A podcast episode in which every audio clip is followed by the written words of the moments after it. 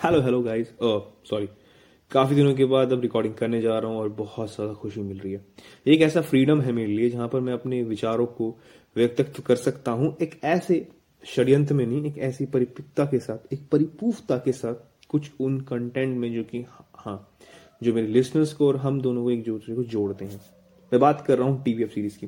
TV F series की हाल ही में रिलीज़ हुई, काफ़ी समय हो चुका है, पर मैंने इसका रिव्यू देने की इसलिए सोची क्योंकि हाँ ये डिजर्विंग है। मैं बात कर रहा हूँ सपने वैसे एवरी वन सीरीज़ की, जिसको डायरेक्ट किया है आपके अमरीश वर्मा सर ने। अमरीश वर्मा सर ने अपनी एनालिटिकल्स और जिस तरह से उन्होंने इंटरेस्टिंग वे से हर एक चीज़, हर एक कंटेंट के, अपने इमोशंस को लेके, अपने आप को समझाते हुए, अपने माइंड के क्रिएटिविटी जिस तरह से इस सीरीज़ में उतारा है, वो लाजवाब है। जहाँ पर हम हम उन लोगों की कहानी के बारे में समझते हैं कि कैसे लोग अपने फैमिली कुछ परेशानियाँ, कुछ दिक्कतें झेलते हुए भी अपने सपने को हमेशा प्रायोरिटी में लगते हैं। और एक बात जो हमेशा इस सीरीज़ में बार बार गुनाई गई, गुनगुनाई गई है कि कहाँ से आते हैं सपने? ये काफ़ी एक अच्छी है। कस्तूरी कौशिक सर की एक लाजवाब एक्टिंग है। आप कह सकते हैं कैटलिस्ट इस सीरीज़ में कैटलिस्ट का काम करता है। जिस तरह, जिस सीरीज़ जिस, जहाँ पर ये सीरीज़ स्टार्ट होती है मेन लो, जिसका मेन मोनोलॉग होता है कि सपने क्या होते हैं। कस्तूरिया सर जी ने जिस बखूबी तौर से इसको निभाया। सीरीज़ आपको रोलर कोस्टर राइड दिखाती है। I think five six episode है, काफ़ी टाइम हो चुका है। इस सीरीज़ को देखने के बाद मैं यही कहूँगा सीरीज़ ये यूट्यूब पे अवेलेबल है। काफ़ी अच्छी सीरीज़ है, जाके ज़रूर देखेगा और एनसीआर के बाद अमरीश वर्मा सर की काफ़ी सारी चीज़ें, एक जो बोलते हैं इनकी पॉपुलैरिटी और बढ़ जाएगी इस सीरीज़ देखने के बाद। कि जिस तरह से उन्होंने फॉल्क और आसपास के एनसीआर एनसीआर दिल्ली गुड़गांव की जिस तरह से लोकल लैंग्वेज को यूज़ करते हुए एक अपने कंटेंट को ऐसे क्रिएट किया एक ऐसे एज दी है, वो लाजवाब थी। सीरीज़ शुरुआत में हम अगर देखे जाए तो दो ऐसे मेन कैरेक्टर हैं, जो कि अपनी लाइफ के लिए काफ़ी चीज़ों में परेशान है। सोशल डिलेमा लव लाइफ और अपना फैमिली को लेके। जहाँ पर जहाँ पर एक लड़का अपने आप को एक सेल्समैन के तौर पे रिप्रेजेंट करता है और अपनी सेल्स को लेके वो परेशान भी है क्योंकि उसे झूठ बोला जाता। और वो चाहता है कि वो एक अच्छा अच्छा खासा एक एक बड़ा, काफ़ी कामयाब एक्टर बन सके। कुछ due to some their family reason वो अपने आप को छोड़ के, मुंबई छोड़ के फिर वो दिल्ली दिल्ली तो अपने तरफ़ आता है।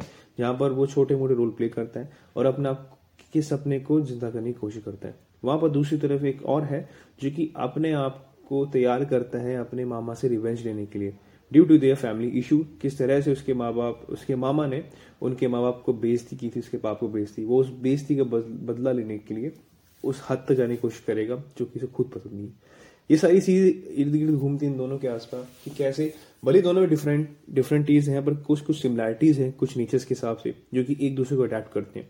सबसे अच्छी बात इन दोनों की बाउंडेशन में रहती है, जहाँ पर अमरीश वर्मा एज एक्टिंग के तौर पे, जहाँ पर उन्होंने उस रोल को प्ले करते हुए एक बहुत नेगेटिव इम्पैक्ट डाला है, कि वो उन्होंने पाथ नेगेटिव चुना है, और जिस तरह से वो कंक्लूजन चाहना चाहते हैं आई थिंक वो उनके परस्पेक्टिव से वो ही सही है। पर जहाँ पर दूसरी तरफ़ परमवीर चीमा ने, जहाँ पर अपने आप को एक अच्छे कैरेक्टर के रोल में सेल्समैन के तौर पे, जहाँ पर वो झूठ नहीं बोलते हैं अपने आप के कलीग को कभी झूठ नहीं बोलते, और उनका रीजन भी था सेल्स बनने का, ताकि, क्योंकि ड्यू टू देयर पास उनके पास में कुछ चीज़ ऐसी हुई थी, जहाँ पर उन्हें सेल्समैन बनना था और उन चीज़ को लेके था, जहाँ पर अपने सेल्समैन स्किल्स को और अपने आप को अच्छा बताते हुए अच्छा इंसान पोर्ट्रेट करते हुए मतलब वो रियलिटी में थे कैरेक्टर के तौर पर जहाँ पर वो अमरीश वर्मा की हेल्प भी करते हैं कि कुछ चीज़ें आपको चोरी से नहीं, कुछ चीज़ सच्चाई से जीतनी पड़ती है। और आप जितनी बार कोशिश करोगे, जितनी बार कोशिश करोगे, दोनों का पर्सपेक्टिव अपने अपने काम को लेके बहुत ही ज़्यादा अलग है।